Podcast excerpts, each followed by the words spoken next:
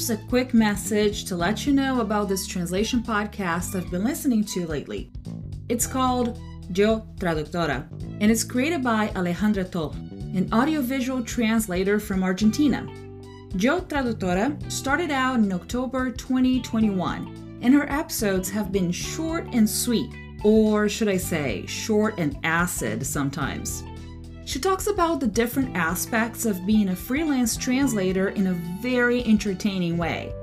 I like how she uses some background music and sound effects to really put listeners right there, next to her, as she's going through the perils and opportunities of working for yourself as a translator. Besides being entertaining, it's very informative and brutally honest. For example, in her own words, she shared a violent rant in her end of the year special about how people are clueless about what we, translators, do for a living, including the whole meltdown surrounding the Squid Game controversy. And on top of that, I'm learning a lot of new expressions and slangs that are deliciously Argentine.